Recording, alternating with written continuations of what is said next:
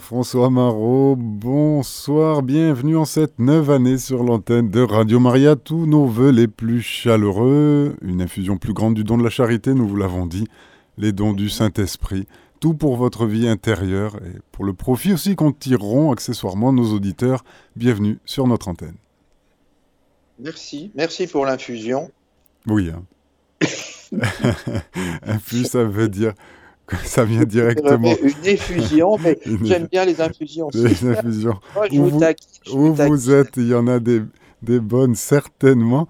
Eh bien, Père François Marot, vous le savez, la formule, bien, nous attendons de notre côté les questions. Sinon, dans l'actualité, vous le savez, il y a plusieurs choses que nous aimerions aborder avec vous. Il y a l'entrée dans le temps ordinaire, savoir un petit peu avec vous qu'est-ce que c'est que ce temps ordinaire, qu'est-ce que ça veut dire. Et puis, cette... Euh, c'est une, non pas une missive, une encyclique, je ne sais pas le terme, vous me direz, mais Fiducia Supplicans, qui est arrivée. Alors, euh, c'est la, c'est Fiducia, c'est la, les fidèles. Déclaration. voilà, une déclaration euh, en, réponse aux suppliques des fidèles, c'est ça le, terme, si on traduit le latin? Oui, oui, hein? c'est un peu en lien. Oui, c'est un peu en lien avec le synode, la synodalité. Tout ça. Oui, mais là, bah, l'initiative est quand même venue du cardinal euh, Fernandez, qui est le, très très proche du, Saint-Père, puisque c'est lui qui, euh, qui, assure la. Euh, comment dirais-je C'est lui qui, qui est à la droite du, du, très Saint-Père. Pour la question de la foi et des mœurs. Donc c'est vrai que c'est une initiative qui est quand même partie de lui, mais c'est vrai que ça correspond un petit peu à des choses qui avaient été euh, mises déjà euh, sur orbite, surtout en Allemagne, je crois, surtout dans le cadre de la euh, synode allemand. Alors, c'est une supplique, donc, vous avez dit une déclaration qui est venue, et beaucoup de déclarations de l'autre côté, surtout de l'Église d'Afrique, qui disait ben, non merci. Alors, quel est finalement, à Radio Maria, nous avons eu euh, l'honnêteté et le sens filial euh, foncier de, ben, de lire, lors d'actualité du pape, euh, la, déclaration in extenso telle qu'elle, voilà, au moins avant de rentrer dans l'épidermique ou les réactions, eh bien de le lire telle qu'elle. C'est vrai que c'est difficile à comprendre, il ne faut pas se le cacher. comment le pasteur que vous êtes, le pasteur expérimenté, a lu cette déclaration? Alors, euh, effectivement, oui, je l'ai lu.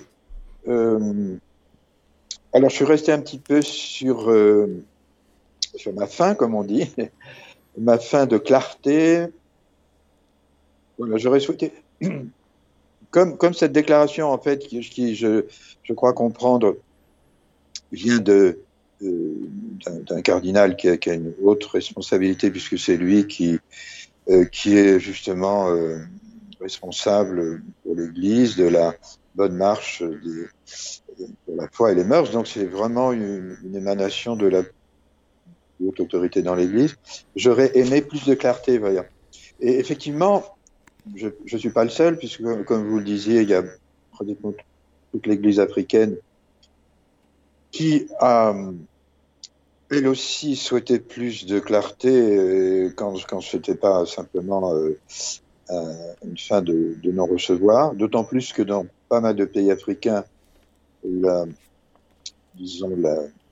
l'homosexualité ne doit pas être publique, elle est, considérée comme, comme, jadis dans, notre propre pays, je crois, comme quelque chose qui n'était pas acceptable dans le domaine public et donc qui était suivi par la, justice. Voilà, donc comme un certain nombre de, pays ont, gardé encore ce mode-là, donc, euh, il n'est pas question, bien sûr, que, que puisse s'engager. Alors, que vous dire Que vous dire? Euh, L'ambiguïté qui, me, gêne, c'est le mot bénédiction, parce que c'est vrai, alors, le pape a eu beau dire ensuite, et puis le cardinal Fernandez, que la bénédiction, c'est pas une bénédiction euh, du même ordre que celle des sacrements, comme ce n'est pas comme ça qu'il faut le comprendre, oui, mais un petit peu embêtant quand même, parce que les mots ont leur valeur, et le mot bénédiction, surtout quand c'est repris par les médias, euh, les médias euh, qui sont, qui ben, comme on dit, euh, laïcs, quoi. Ben, pour eux, le mot quand les gens lisent aujourd'hui, que ce soit dans Le Monde, dans Le Figaro dans n'importe quel autre média, que euh, l'Église donne sa bénédiction aux personnes euh, homosexuelles, immédiatement c'est très troublant, quoi, parce que pour les gens, bah, ça veut dire bénédiction, ça veut dire qu'elle euh, qu'elle accueille pleinement ce, ce, mode de ce mode de vie entre deux hommes ou deux femmes, voilà. Hein. Donc c'est ça qui me gêne. Euh, le cardinal Sarah, qui, pour moi est une, très grande oui, Nous le savons, vous faites des émissions justement et vous le citez abondamment et vous conseillez son livre Enraciné dans la vie sacramentelle, qui catéchisme de la vie spirituelle, si je me trompe pas. Euh, qu'est-ce que vous... oui. J'ai écouté son commentaire qui, que j'épouse, si j'ose dire, enfin, que je reçois vraiment comme une clarté. Alors, lui dit la chose suivante, euh, pour traiter de cette question très délicate, bien évidemment, il ne s'agit pas de, de, lancer des anathèmes, d'excommunication, que sais-je encore. Voilà. Il dit la, la première chose qui, aurait dû être dite, c'est celle qui était, écrite en toutes lettres dans euh, le catéchisme de l'Église catholique, qui fait toujours référence, puisque c'est euh, bah, ce qui exprime au plus près aujourd'hui la, foi de l'Église, c'est une reprise complète de tout le travail qui a été fait à Vatican II. Hein. Donc, euh, on on peut pas mieux trouver ce, que l'Église croit hein, dans ce domaine.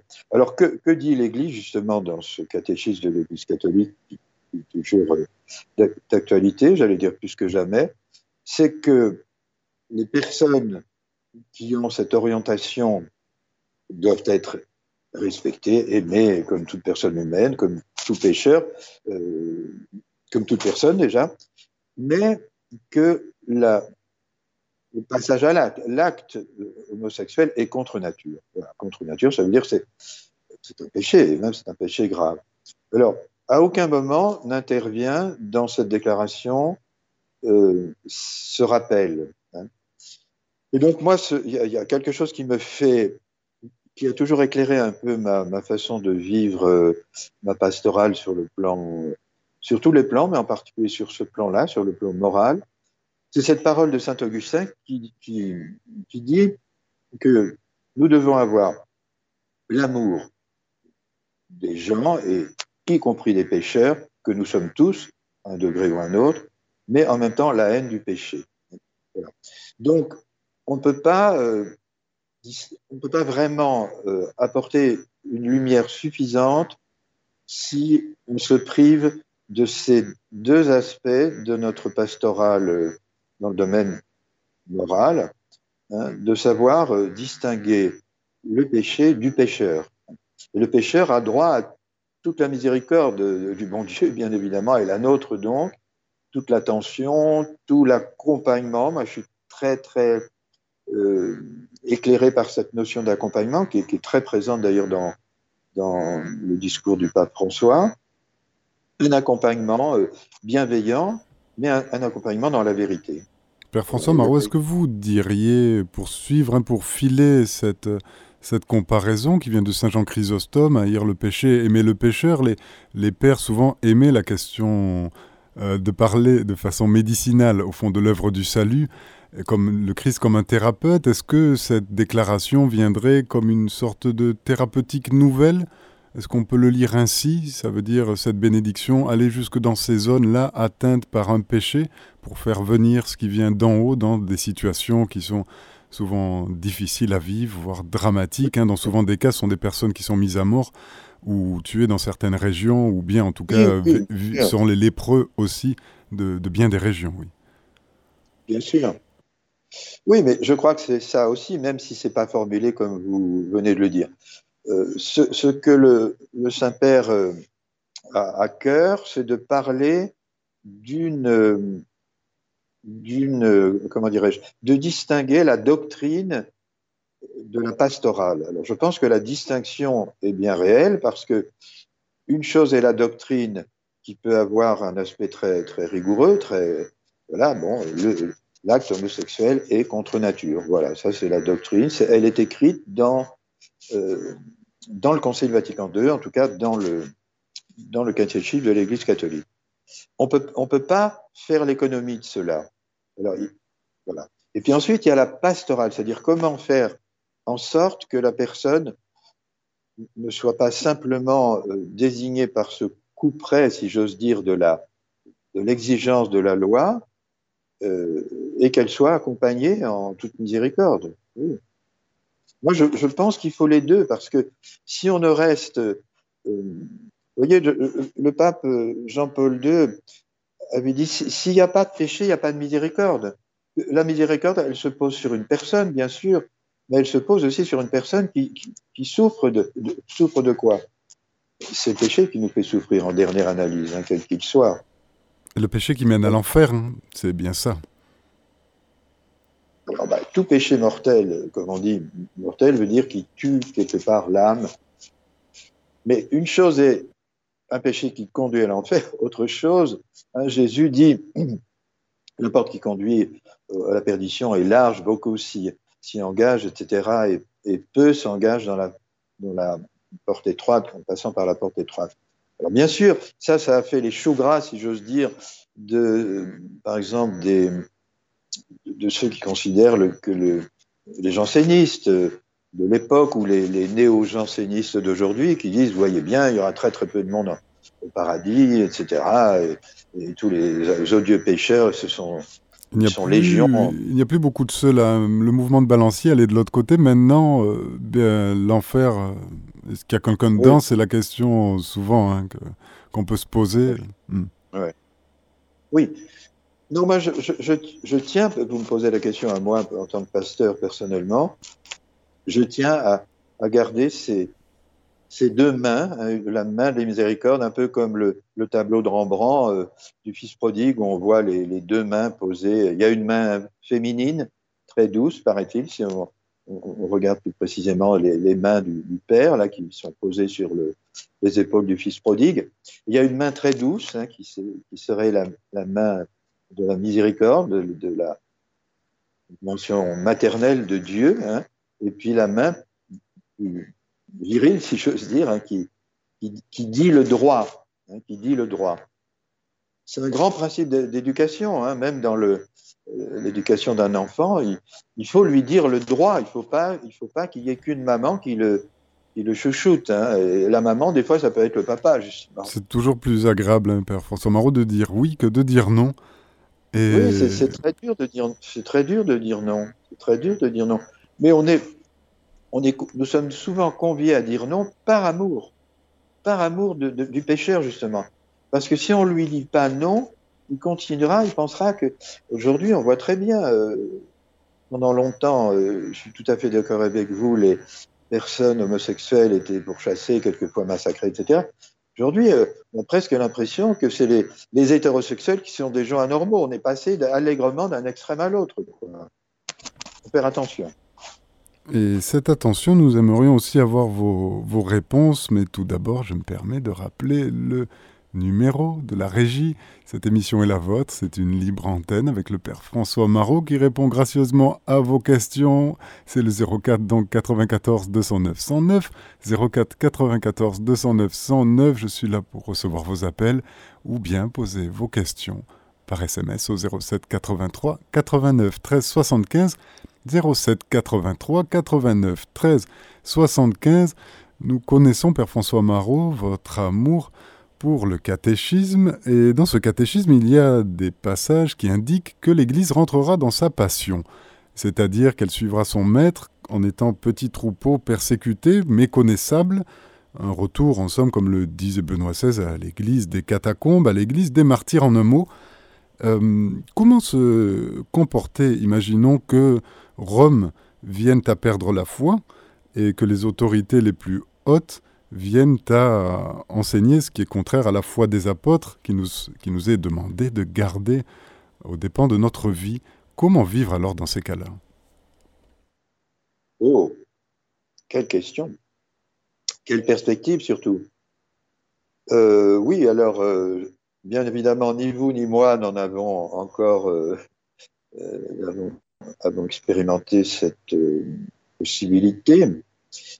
Euh, Alors, effectivement, je crois que garder, garder la, foi. Euh, je que c'est Saint Paul qui dit quand bien même, euh, quand bien même je, je viendrai vous enseigner quelque chose de contraire à ce que je viens d'écrire là dans tel, euh, dans épître, ne m'écoutez pas quoi. Ne m'écoutez pas. Ça, voudrait dire que je ne serais plus libre, que j'aurais été contraint, que j'aurais été. C'est la question des anathèmes, hein, c'est ça, les anathèmes. Il y en a toujours, Père François Marot, des anathèmes bah, c'est de moins. Euh, disons, c'est, je ne veux pas dire que c'est pas assez de mode, mais dans, dans la formulation, aujourd'hui, on est plus dans les bénédictions. Pardonnez-moi, pardonnez-moi de revenir à, ça, mais euh, c'est vrai que l'acte homosexuel est anathème, et aujourd'hui, on nous dit que les personnes. Donc, euh, on peut comprendre que les gens soient, soient vraiment troublés, quoi. Hein, soient troublés, parce que c'est vrai, rentrer dans le, détail de la formulation de la déclaration, nous déjà clercs, euh, avec un peu de théologie, etc., on, a du mal à suivre. On décompte les braves gens qui sont loin d'être d'être bêtes, c'est-à-dire c'est pas du tout une question de, mais qui, qui, sont un, peu paumés, pardonnez-moi. Est-ce que Père François Marot, connaissant les Écritures, est-ce que ça rentrerait dans cette parole-là Malheur à ceux qui scandalisent les faibles? Est-ce que c'est ce qui est visé par la parole de notre Seigneur? Ben, Peut-être aussi, oui. Hein, euh, oui, peut-être. Peut-être, parce qu'on doit, on doit tenir compte, on doit tenir compte des, humbles, c'est-à-dire qu'ils n'ont pas forcément euh, toute la, culture théologique, parce qu'ils exercent un métier, ils ont un devoir d'État, mais qui, gardent leur intelligence toujours aussi vive et, qui sont tout à fait, tout à fait capables euh, d'adhérer à une, formulation des plus hautes vérités de la foi, à condition qu'elle soit clairement exprimée, clairement exprimée. Euh, moi, je verrais beaucoup plus cette parole de Jésus, moi, qui m'a, qui dirige ma vie spirituelle et ma vie tout court, c'est à moins que vous redeveniez comme des petits-enfants, vous ne pourrez pas rentrer dans le royaume. Comment voulez-vous que euh, un langage totalement alambiqué, euh, source de confusion, il suffit de voir, on n'avait jamais vu depuis, depuis, depuis, moi depuis que je suis sur Terre, j'ai jamais vu tout un épiscopat, et non des moindres, de l'Afrique, de l'Afrique, vous vous rendez compte, Olivier? Oui, oui, oui, nous entendons, vous savez, avec l'aide à l'Église en détresse, la vitalité, les martyrs de l'Église d'Afrique, oui. De l'Église d'Afrique, voilà. Donc, on n'avait jamais vu ça. Et moi, j'avoue, je vous le dis, je, suis très heureux de cela. Parce que justement, il fallait que les humbles, car c'est un, ce sont des, ils ont gardé la, fraîcheur de la foi de, de, de, l'enfant. Hein. Ce sont d'une certaine façon des, jeunes enfants dans l'histoire de l'Église, puisqu'ils ont été évangélisés au XIXe siècle, etc. Mais, mais ils ont gardé toute la fraîcheur de la foi, voyez-vous. Et c'est eux qui nous donnent une leçon aujourd'hui en nous disant non, très Saint-Père, non, on ne peut pas suivre quelque chose d'aussi ambigu. Et je rends grâce à l'épiscopat et euh, mes amis. J'ai beaucoup d'amis euh, prêtres africains. Euh, et je trouve que c'est très sain, S-A-I-N, la réaction de l'épiscopat, ce, ce, très très grand continent euh, chrétien euh, qui est l'Afrique, et ce dont on attendait, c'est ce qu'on attendait. Et moi, j'aurais aimé la même réaction de l'épiscopat dans mon pays, la France. Or, à part quand même, quand même, neuf diocèses de la région ouest, hein, la région de, de Rennes, euh, et puis Monseigneur Hayé aussi, bon, ça, on s'attendait à ce qu'il réagisse. Hein. C'est la réaction d'ailleurs la plus euh, la, plus documentée, hein, très pondérée, précise, et qui peut apporter de la clarté à nos auditeurs s'ils veulent en savoir plus. C'est certainement par là qu'ils pourront naviguer. Oui. Il faut passer, oui. Mais bon, la conférence épiscopale de France fait le canard là. Moi, je suis désolé, mais j'aime mes évêques, mon évêque en particulier, j'aime tous les évêques, etc mais parce que je les aime, qui aime bien châtie bien. je, me serais attendu à quelque chose de plus. Vraiment, euh, aujourd'hui, l'Afrique nous, donne une magnifique leçon de catholicisme. Et Père François Marot, nous l'apprenons peut-être, mais sachez que Radio Maria, c'est un feu de brousse là-bas en Afrique. Hein. C'est une radio qui se répand euh, à tout va et on peut que s'en réjouir pour porter la voix de la catholicité. Bravo, bravo, bravo. Oui, oui. oui. Si on aime vraiment le pape, je fais partie des gens qui aiment le pape, je serais prêt à mourir pour le pape, eh bien, il faut dire la vérité. Il faut dire la vérité au pape. Il ne faut pas lui dire ah, on n'est pas des bénis, oui, oui. Ah, le pape a parlé, donc il faut suivre. Non, le pape a dit quoi? Voilà. Vous parlez, comme, euh, vous parlez comme Aristote, Père François Marot, qui aimait beaucoup son maître, son maître Platon. J'aime beaucoup Platon, mais je préfère la vérité à Platon, oui. oui, ben, Père François Marot. Je parle avec mon cœur eh et avec un petit peu l'intelligence que mon Dieu m'a donnée.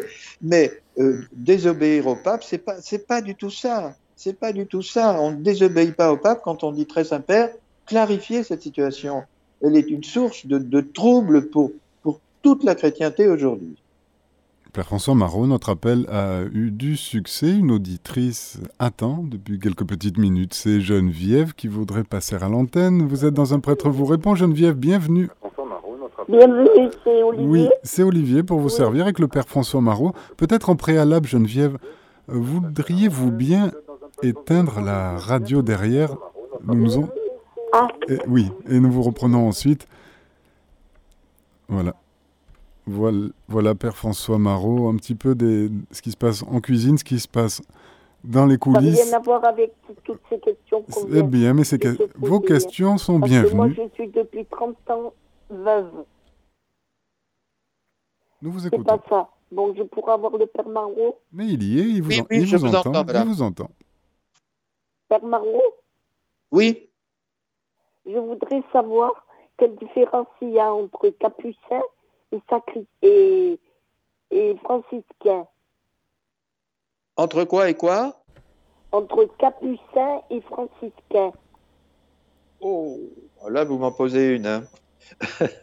Alors, je, je, je, ne sais pas de façon très précise, mais il me semble que ce sont deux branches, si j'ose dire, de la grande famille de Saint François, de Saint François d'Assise. Ah oui, d'accord il me semblerait, je dis bien, il me semblerait, parce que là, je... Vous pouvez me demander, un Père François Marot, hein, Geneviève, si ça ne vous offense pas. Hein. Non, non, non, non. C'est qu'en fait, c'est la, c'est la branche réformée, tout comme il y avait les carmes des choses. C'est, les réformés, donc comme tout réformé, ils sont plus austères, plus tenus à la règle primitive. Les capucins Oui. Mais c'est ça. Donc vous avez la capucins Oui. Ce sont des franciscains, oui. Hein. Ils Ce sont... des franciscains, les uns et les autres. Mais des réformés. Olivier vient de répondre là où j'étais, j'ai un peu calé. Euh, eh bien, euh, ce sont, c'est, disons, la branche la plus fidèle à la règle d'origine des Capucins. Hein. Le Padre ah. Pio, par exemple, était Capucin, si je ne m'abuse. En effet. Voilà. En effet. Et eh oui. Le Padre Pio était Capucin. Capucin, oui. Un franciscain, oui, oui, oui. Parce que je croyais, moi, je croyais que les Capucins ne pouvaient pas dire la messe. Ah non, non, non, non, non, non. Pour, pour pouvoir dire la messe, il faut être prêtre, peu importe votre appartenance euh, à telle ou telle euh, congrégation. Hein. Donc, euh, les capucins, parmi les capucins, il doit y avoir des frères qui ne sont pas prêtres, donc ils ne peuvent pas dire la messe, bien évidemment. Et il y a, des, ah bon, il y a des, capucins, qui, qui, Il y a des capucins qui sont pas prêtres et d'autres qui ah, sont prêtres. Donc ah, les prêtres disent la messe et les pas prêtres disent pas la messe. Voilà, Geneviève, eh bien, si je peux répondre à votre question, c'est que j'étais en direct, là, il y a peut-être trois heures. C'était notre émission L'année Saint-François. Nous avions deux capucins à notre studio de Paris. C'était l'émission L'année de Saint-François. Merci Geneviève, nous espérons avoir répondu à votre question. Père François Marot, nous allons peut-être rentrer dans un temps plus, plus calme. Au niveau des questions, avec celle-là, nous arrivons dans le temps ordinaire de l'Église, dans le cycle liturgique. Qu'est-ce que cela veut dire le temps ordinaire?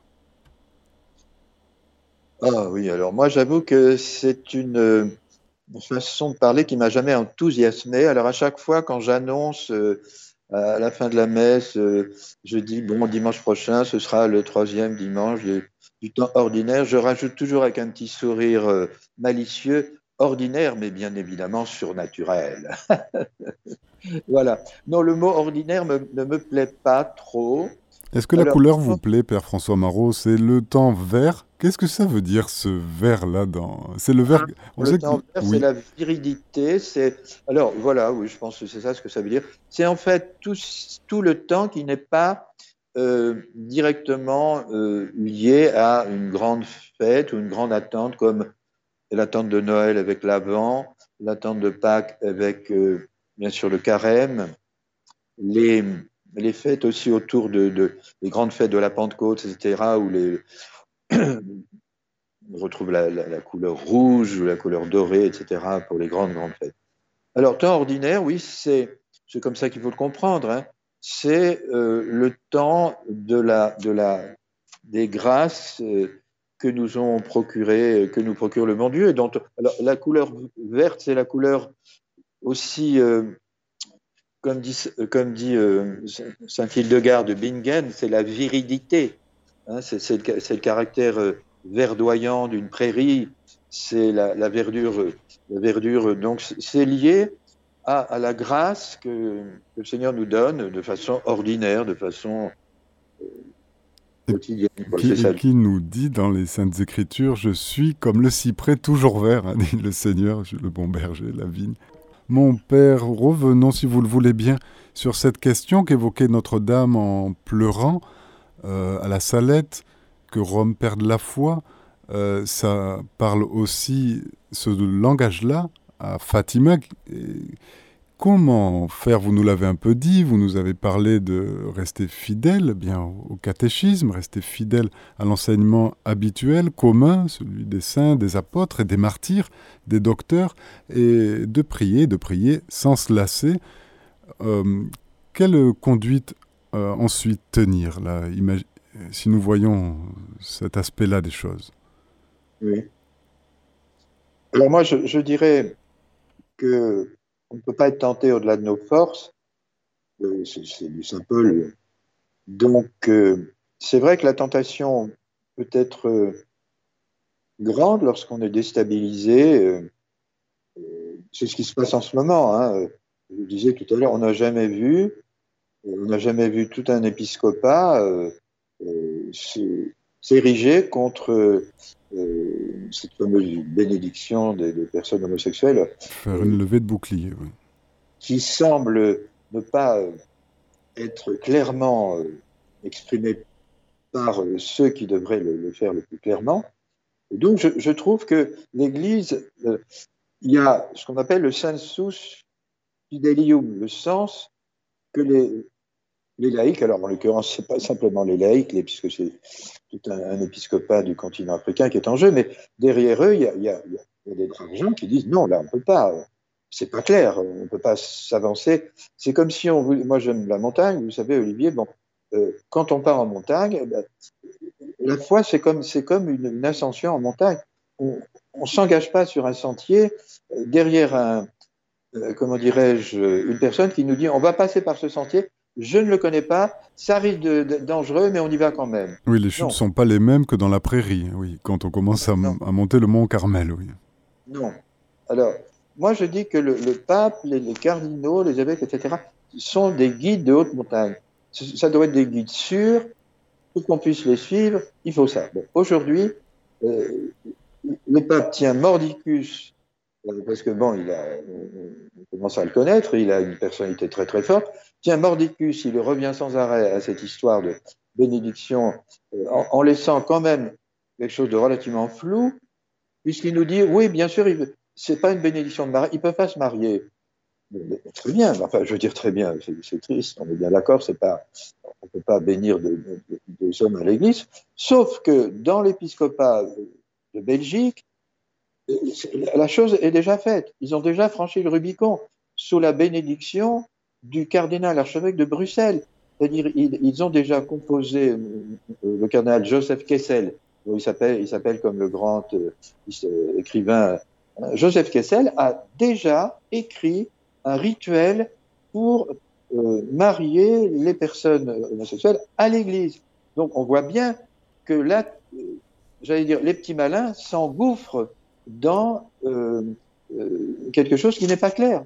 Et, et c'est pas de la faute de Joseph Kessel, là en l'occurrence. C'est parce que euh, au plus haut niveau de, de l'Église sur ce point précis, mais après il y en aura d'autres, hein, sur ce point précis, le, peuple de Dieu que, que, nous appartenons ne, voit pas clair. Voilà, ne voit pas clair parce qu'il y a une, ambiguïté. Alors comment faire? Eh bien, faire ce que ce que les évêques d'Afrique font en disant au très Saint-Père, avec le plus grand respect, non, nous ne pouvons pas vous suivre sur ce plan-là. Clarifiez-nous euh, le chemin. Éclairez-nous le chemin. Éclairez-nous, Père François Marot, sur un point aussi, une impression fâcheuse de deux poids, deux mesures. On voit des mesures drastiques, euh, voire discriminantes sur ce qu'on appellerait les conservateurs ou les traditionalistes dans l'Église, et une mensuétude euh, étrange, vous le dites, pour des pratiques qui sont contraires à la foi de, l'Église et à la tradition. bien, sûr, je suis tout à fait, d'accord que là, la, gouvernance du Saint-Père euh, pose question. Il pose question. Aux États-Unis, il y a euh, M. Strickland qui n'a rien fait de, mal. D'ailleurs, à aucun moment, le, Saint-Père n'a dit voilà, je le condamne par rapport à ça. Non, non. C'est simplement parce que ce prêtre était très attaché au catéchisme de l'Église catholique, était très attaché, et il a été, pardonnez-moi l'expression, viré du jour au lendemain et il n'a pas du tout été soutenu par l'épiscopat américain. Vous voyez, ben si, moi j'attendais de, l'épiscopat américain ce que font les Africains aujourd'hui, ils levaient en masse en disant mais pourquoi, pourquoi avez-vous euh, euh éjecté comme un malpropre ce, ce, cet évêque qui, faisait l'unanimité de son, clergé, qui, avait rempli son séminaire, etc. Bon, peu importe. Mais là, il y a un problème. Il y a un problème moi, à chaque fois que j'ai essayé d'exprimer ça, on m'a dit, mais alors tu n'obéis pas au pape? Mais si, je dis, j'ai le désir ardent d'obéir au pape, mais quand je vois quelque chose qui, qui, me semble pas être harmonieux avec euh, l'enseignement pérenne de l'Église, je me permets de, de m'exprimer, de, euh, je vois pas le pape tous les jours, bien sûr, mais de, de le dire comme je dis en ce moment euh, au travers de Radio Maria, que mon, mon respect pour le Saint-Père implique aussi euh, une certaine, euh, euh, comment dirais-je, désir de, clarté, quoi. Hein. Pour parler comme saint Thomas d'Aquin, ben, l'obéissance à la conscience oblige plus que les préceptes des prélats. Magnifique. Voilà, vous, dites les choses bien mieux que moi et tout à fait juste. C'est tout à fait juste. Père François En plus, le, le Très Saint-Père nous a dit depuis le début du synode utiliser la parésia. Alors la parésia, c'est ne pas avoir peur de dire les choses. On n'est pas dans une secte. Le pape n'est pas un gourou.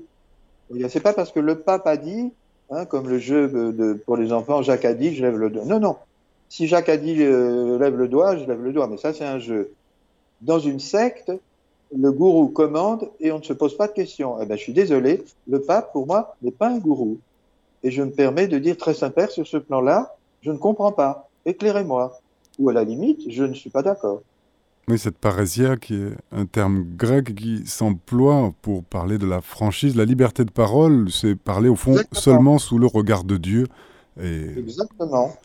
Le, pape n'a cessé de dire au début du synode, je vous demande hein, de, cette parésia, de, savoir parler clairement, et, même si vous n'êtes pas d'accord avec ce que je dis, etc. Ben, ça tombe bien, très Saint-Père, je ne suis pas d'accord avec euh, la formulation de cette déclaration euh, euh, pas quoi, euh, fiducia supplicans. Eh bien, c'est cette liberté des enfants de Dieu que nous vous souhaitons. Hein. Père François Marot, c'est toujours heureux de vous avoir à l'antenne de Radio Maria. Il est temps pour nous de nous laisser. Merci beaucoup, Père François Marot, d'avoir répondu à notre invitation. C'est moi qui vous remercie. Chers auditeurs, c'était notre émission Un prêtre vous répond. Vous étiez avec le Père François Marot. Vous pouvez réécouter cette émission podcast sur notre site internet radiomaria.fr.